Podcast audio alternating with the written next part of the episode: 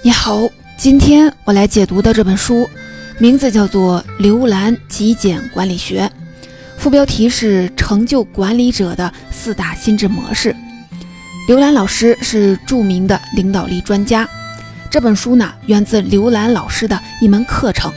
从2016年开始，他在北京大学汇丰商学院给 MBA 上课，讲领导力。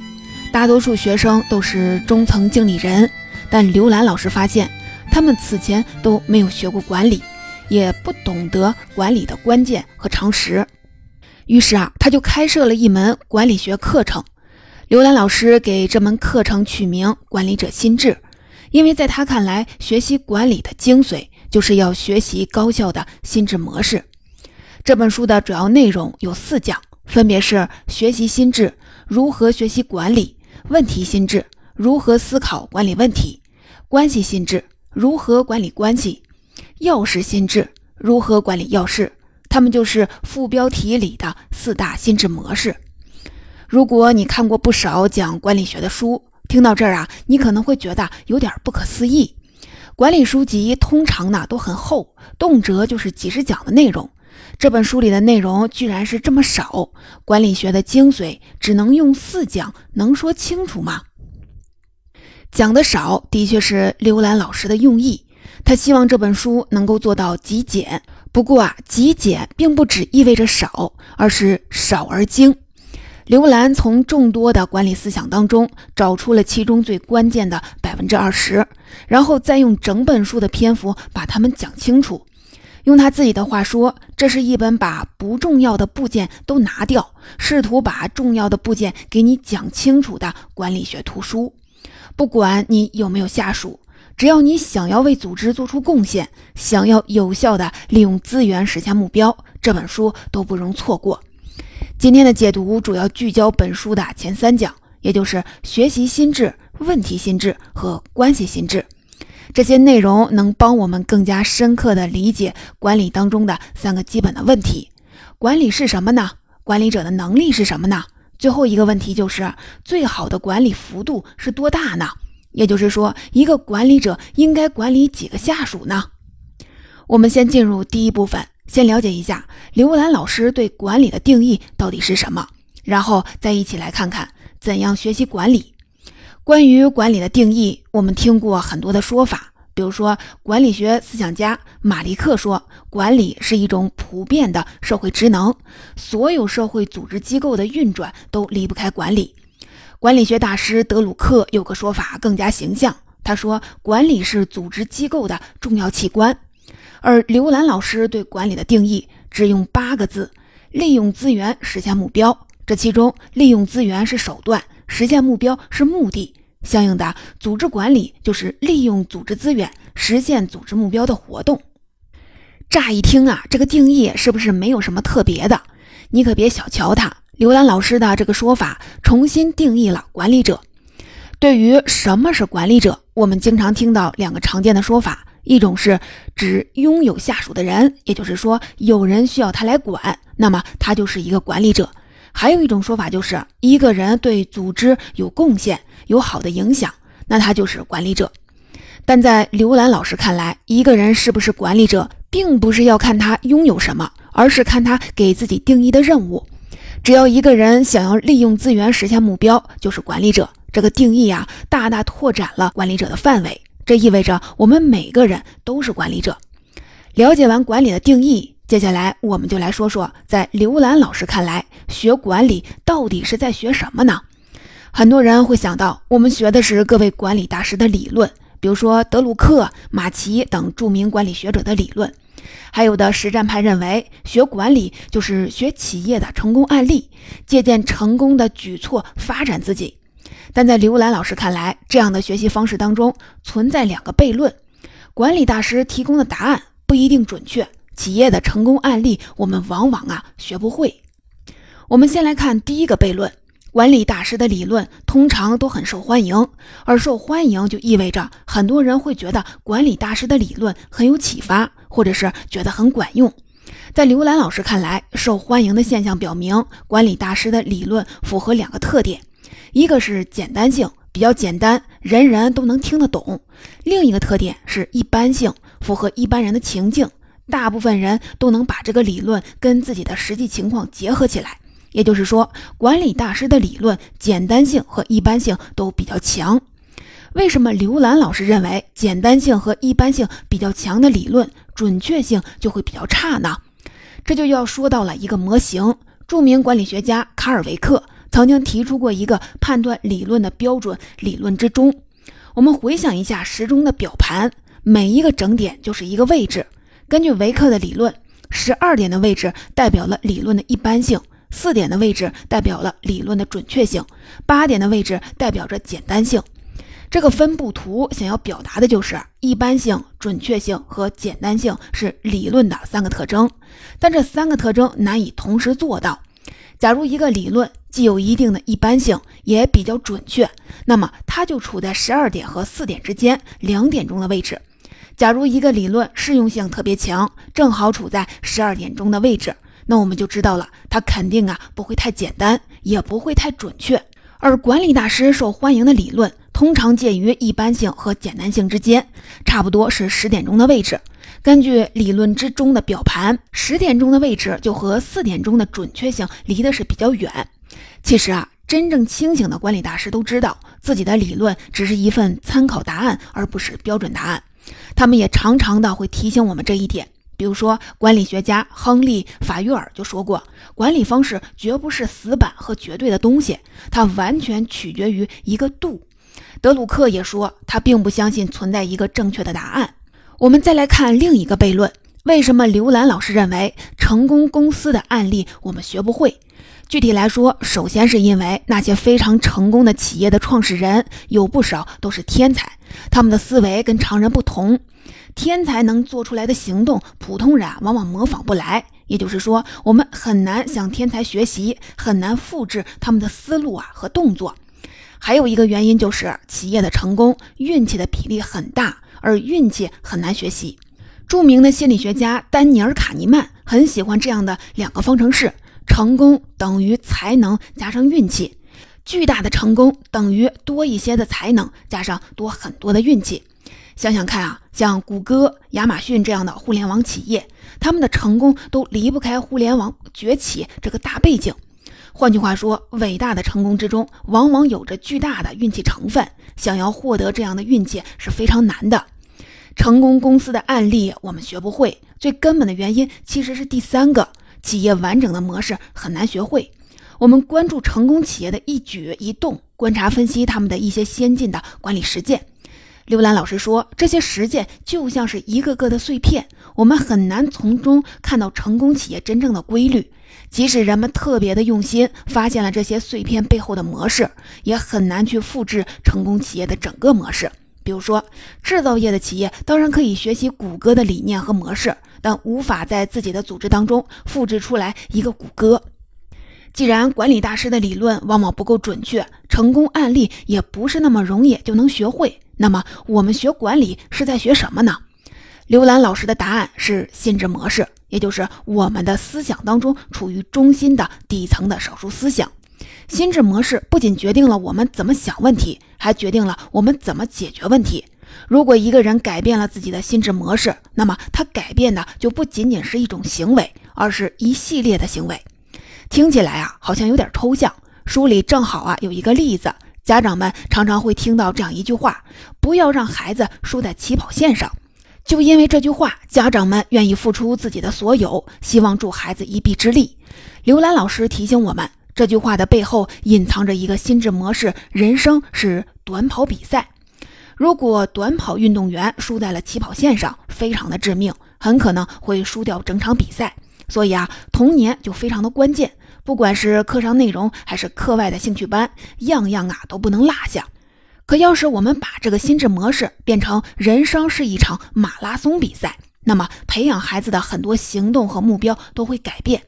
马拉松的终点更远，这就意味着要想完成或者是赢得马拉松比赛，孩子除了关注自己前进速度的快慢，还得兼顾灵活度和持久性。有了灵活度，孩子才能应对赛程当中突发的状况。因为完赛需要持久性，孩子就不能长期的透支自己，而灵活度和持久性都不是单纯的靠上课或者是兴趣班就能够培养出来的。刘兰老师认为，我们学管理其实就是要学习更加有效的心智模式。我们的大脑当中有各种各样理解世界、看待万物的模型，正是这些模型组成了我们的心智模式。要想获得更加有效的心智模式，我们需要学习更好的模型，然后在模型之间建立更有效的联系。再具体一点，怎样做才能改善心智模式呢？刘兰老师介绍，通常啊有这样四步：吸收经典的模型，构建自己的参考答案，反思，在实践当中反思和修正。最后是刻意练习，在第二部分，我们很快啊就会看到实际的应用。我们一起进入第二部分。前面我们了解了管理是什么，如何学，那么我们要学习的管理者最重要的能力到底是什么呢？下面就用刘兰老师讲的心智模型步骤具体分析一下。我们不仅会看到刘兰老师的参考答案，还能了解他得出答案的过程。我觉得啊，相比于答案本身，他得出答案的过程能给我们带来更多的启发。针对管理者最重要的能力是什么这个问题，刘兰老师首先想到了美国管理学学者罗伯特·卡茨的一个模型，它就叫卡茨模型。卡茨提出，一个卓有成效的管理者需要具备三种可以培养的能力，分别是技术能力，也就是我们从事某种专业活动所需要的知识和能力；人际能力。一个人作为团队成员工作及作为团队领导者，能够建立协同努力的能力。最后是概念能力，就是我们能够从企业的整体上思考，能够看到各个要素之间关系的能力。换句话说，技术能力是指我们和事物打交道的能力，人际能力是我们和人打交道的能力，概念能力就是我们是和思想打交道的能力。我们已经知道，管理者要做的事情是利用资源完成目标，而事物、人、思想就是我们可以利用的资源。刘兰老师找到这个经典的模型，相当于完成了学习管理四步法的第一步——吸收。那么该怎么利用它呢？来结合情境构建出参考答案呢？我们一起来看看刘兰老师是怎么做的。他在书里啊，一口气给出了四种参考答案，我们逐个的来了解下。他给出的第一种参考答案要看管理者的具体层级，比如说基层的管理者通常更需要技术能力和人际能力，还不太需要概念能力；而高层的管理者就需要具备一些技术能力比较多的人际能力和非常强的概念能力。他的第二种参考答案是人际能力，你肯定已经发现了，不管是基层、中层还是高层，人际能力都非常的重要。从通用性来看。它就是第二种的参考答案。它的第三种参考答案是概念能力。组织当中的高层管理者往往更加重要，他们都需要掌握概念能力。从重要性来看，概念能力就是管理者最需要的。刚才这三种参考答案都是刘兰老师应用卡茨模型提出的。还有第四个参考答案，就是刘兰老师自己的原创参考答案。他认为提问能力是管理者最重要的能力。管理者又不需要采访调研，为什么提问能力非常重要呢？刘兰老师解释说，因为提问能力中包括了其他具体的能力，比如说，一个管理者得知道为什么自己要提问，自己该问一些什么，也知道在具体的情境当中怎么问。这些能力也能体现出来一个人的概念能力和人际能力。如果一个人问了技术性的问题，那么也能体现他的技术能力。到这里，学习管理四步法的第二步，构建自己的参考答案也已经完成了。刘兰老师虽然没有在书里详细的介绍他如何对这个答案进行反思，以及他如何进行刻意练习，但是我们能根据书里的内容感觉到，他对卡茨模型的研究非常的透彻，他对经典模型的好处非常的了解。他能够在不同的管理言论当中识别出卡茨模型的影子。比如说，德鲁克说过这样一句话：每一家组织都需要三个主要方面的绩效、直接结果、价值观的建立和确认，为未来培养人才。如果单听这句话，大家可能会觉得这是德鲁克自己的理论。但是刘兰老师发现，这三个绩效或者说是结果，正好都可以直接用卡兹模型来对应。你看啊，直接结果对应的技术能力，也就是事物的结果；价值观建立对应着概念能力，就是思想的结果；而人才培养对应着人际能力，指的就是人与人之间的结果。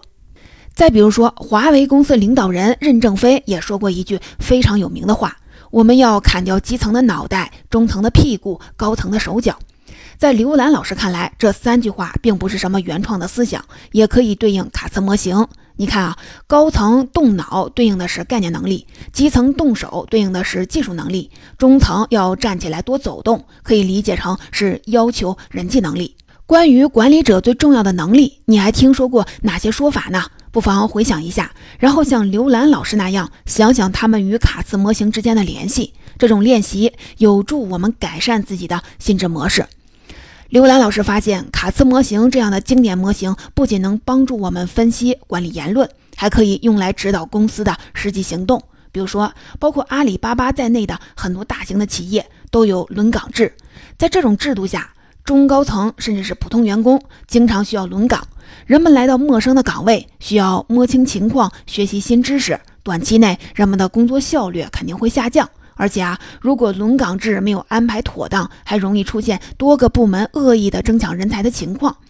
既然有这样的坏处，为什么企业还要坚持的轮岗制呢？轮岗制都有什么好处呢？这些问题能够通过卡茨模型解释清楚。我们都知道，卡斯模型里的三大能力是技术能力、人际能力。概念能力，那么轮岗的主要目的是要提升人们的技术能力、人际能力吗？好像都不是最主要的。提升技术能力可以通过培训完成，提升人际能力可以通过公司级的大型的项目来培养。这样分析完，你就会发现，轮岗的主要目的就是要提升人们的概念能力。刘兰老师介绍轮岗的好处，说的更具体一点，有这样四个。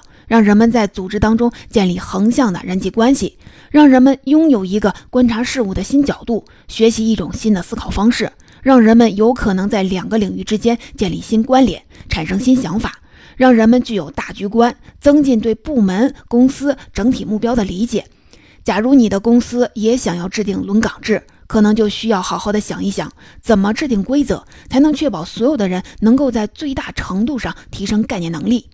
如果你们公司的主要的目的是培养技术能力或者是人际能力，那么轮岗制可能就不是最好的安排了。你看啊，光是卡茨模型这一个经典的理论，刘兰老师就能分析出这么多的东西，想到这么多的用处。他是怎么做到的呢？他在书里啊给出了一个公式，这个公式是他思考管理问题的出发点。解决管理问题等于一般性参考答案加上具体的情境。就是说，在解决新的管理问题时，我们需要先运用一般性的参考答案，因为一般性强的答案适用性更强。然后呢，我们再根据具体的情境做调整，不断的增强这个参考答案的准确性。刘兰老师的这些分析，不仅能帮我们更好的学习经典模型，构建自己参考答案有启发，也让我们对管理的能力有了更加深刻的理解。接下来的第三部分，我们继续来看看管理的幅度问题，也就是管理者应该管理几个下属呢？这是管理研究史上的经典问题之一，人们给出过各式各样的参考答案。商业世界经常借鉴军队的理论和做法。对于这个问题，法国军事家拿破仑的答案是在同一战场上，没有人可以指挥超过五个不同的实体。而军事理论家克劳塞维茨则认为。一个人直接指挥下属的数量极限是十个人，超过了这个人数就会影响命令的传达速度和质量。不少管理学家也给出了自己的参考答案，他们给出的数字也都不大，基本呢是在五到八个人左右。那么商业世界当中的实际情况是怎么样的呢？书里介绍了一项研究，有人调查了九十七家公司后，就发现这些公司 CEO 的直接的下属一般是四到十个人。而一线管理者的直接下属是十五到二十三个人，这是不是意味着管理者的层级越高，管理的下属人数就会越少呢？稍微的回想下，好像是这样的。你看啊，销售团队负责人能管好几百个销售，而董事长、CEO 们的直接下属很少会有几百个，常常呢只有几个、十几个人。管理者的层级越高，管理的下属人数就会越少，这是一个规律吗？好像也不尽然。一家创业公司的 CEO 要亲自管十几个小部门，而这些部门的负责人常常只有两三个手下，或者是干脆呢是自己单兵作战。如果一个问题我们不论怎么思考都想不出一般性的答案，那么这时候可以大胆的提出疑问，也许啊是这个问题问错了。问错了问题，成本很高，它会把我们的注意力引向错误的焦点，把我们的行动指向错误的方向。在刘兰老师看来，所谓的管理的幅度就是一个错误的问题。为什么说这个问题问错了呢？书里分析说，因为它带来了很多的误导。首先呢，人们对自己的身份和责任的认识被这个问题误导了。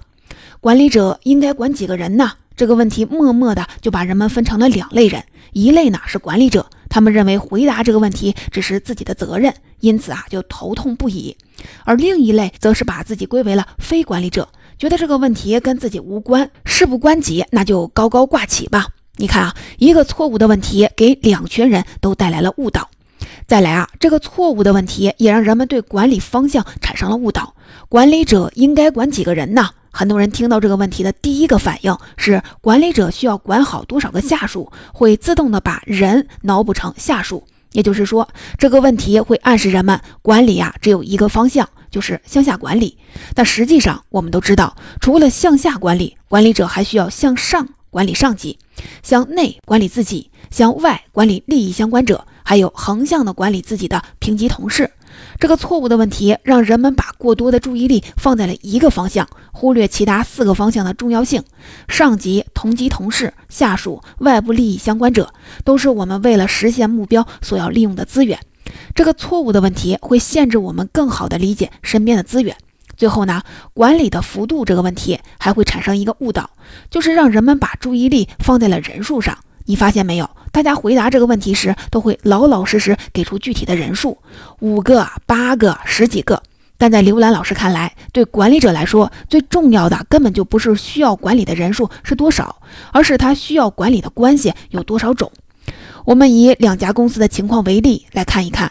第一家谢尔斯公司曾是美国著名的连锁百货公司，在这里，一位地区副总经理的直接管理人数是几百个。他们都是各个商店的经理，那么这位副总经理需要管理多少种关系呢？答案是只有一种，因为这些商店啊都很独立，彼此之间没有太多的联系，每个商店的具体工作和职务也都差不多。副总经理管理他们时，可以使用同样的标准进行评价和衡量，他只需要管好自己与这几百个人之间一对一的关系。打一个比方。这些商店啊，就像是乐高积木当中最标准的小颗粒，尺寸、功能都差不多。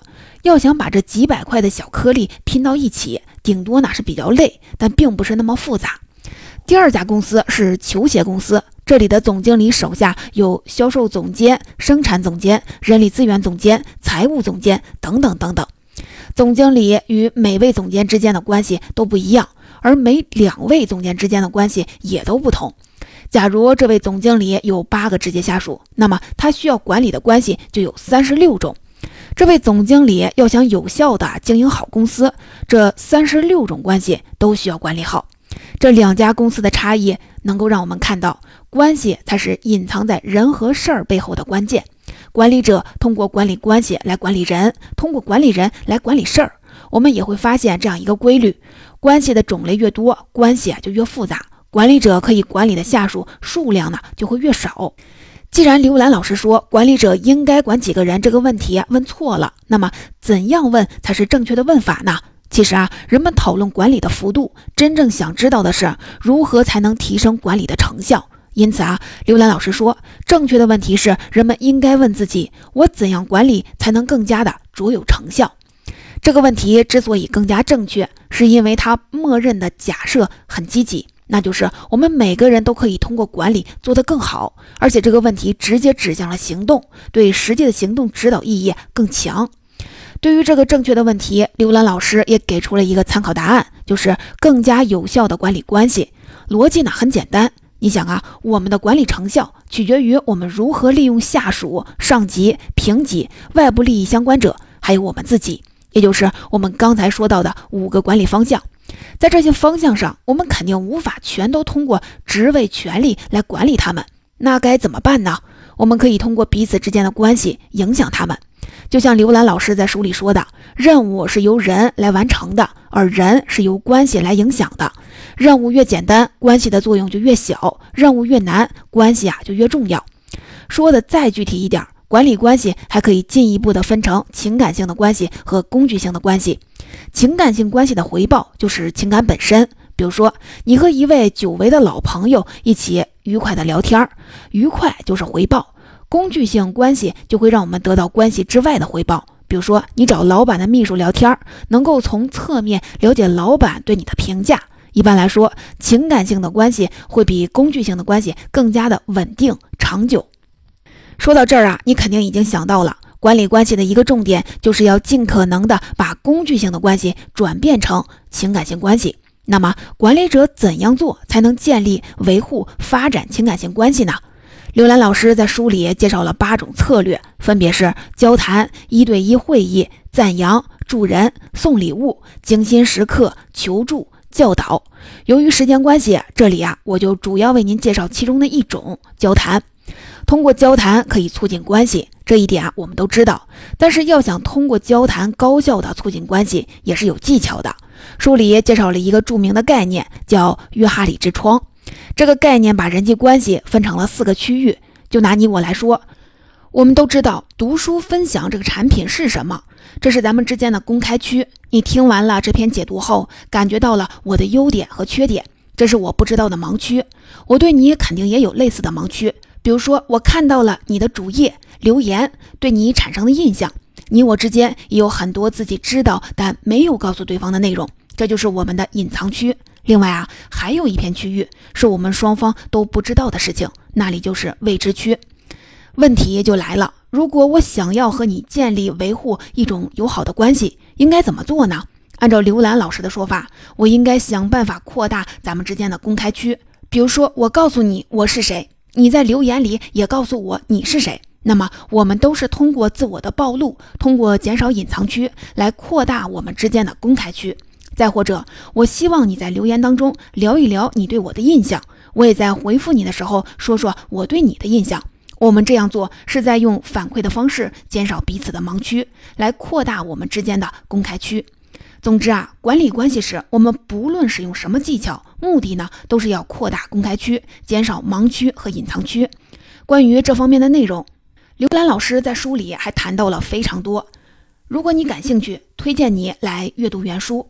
总结刘兰极简管理学的精华内容，我就为您介绍到这里。下面我们一起来总结一下。不知道你听到现在是什么样的一个感受？你可能会感觉自己是收获满满，也可能会担心自己忘了前面的内容。其实啊，我读完刘兰老师的这本书，也有类似的感觉，觉得自己学到了很多，但有些地方还没有彻底的吃透。同时呢，还担心无法把它们全都记住。为了帮你更轻松地回想这一期的解读，我想用三个比方来总结今天的重点内容。第一个比方是雨刷。第一个比方是雨刷，刘兰老师的这本书就像是汽车上的雨刷，帮我们扫清了学习管理中的两个悖论。管理学大师的理论往往并不精准，企业的成功案例我们往往不容易学会。有了这把雨刷，我们就能够看到，学习管理并不是要复制粘贴所谓的标准答案，而是要吸收经典的模型的精华，结合具体的情境，构建自己的参考答案。学习管理就是不断的变得更有成效。更好地利用资源，实现自己的目的。第二个比方是导航。刘兰老师为我们总结了一个公式：解决管理问题等于一般性参考答案加具体的情境。这个公式啊，就像是一部导航，让我们在遇到问题时，先找到一个适用性最强的答案。比如说，我们应该朝南边开去，还是向北边开去？有了这个一般性的参考答案后，我们就可以根据具体的情境决定，我们是走公路大道，还是走乡间小道了。第三个比方是秤砣。当你在思考自己怎么管理才能更加的卓有成效时，关系啊就像是你心里那个沉甸甸的秤砣。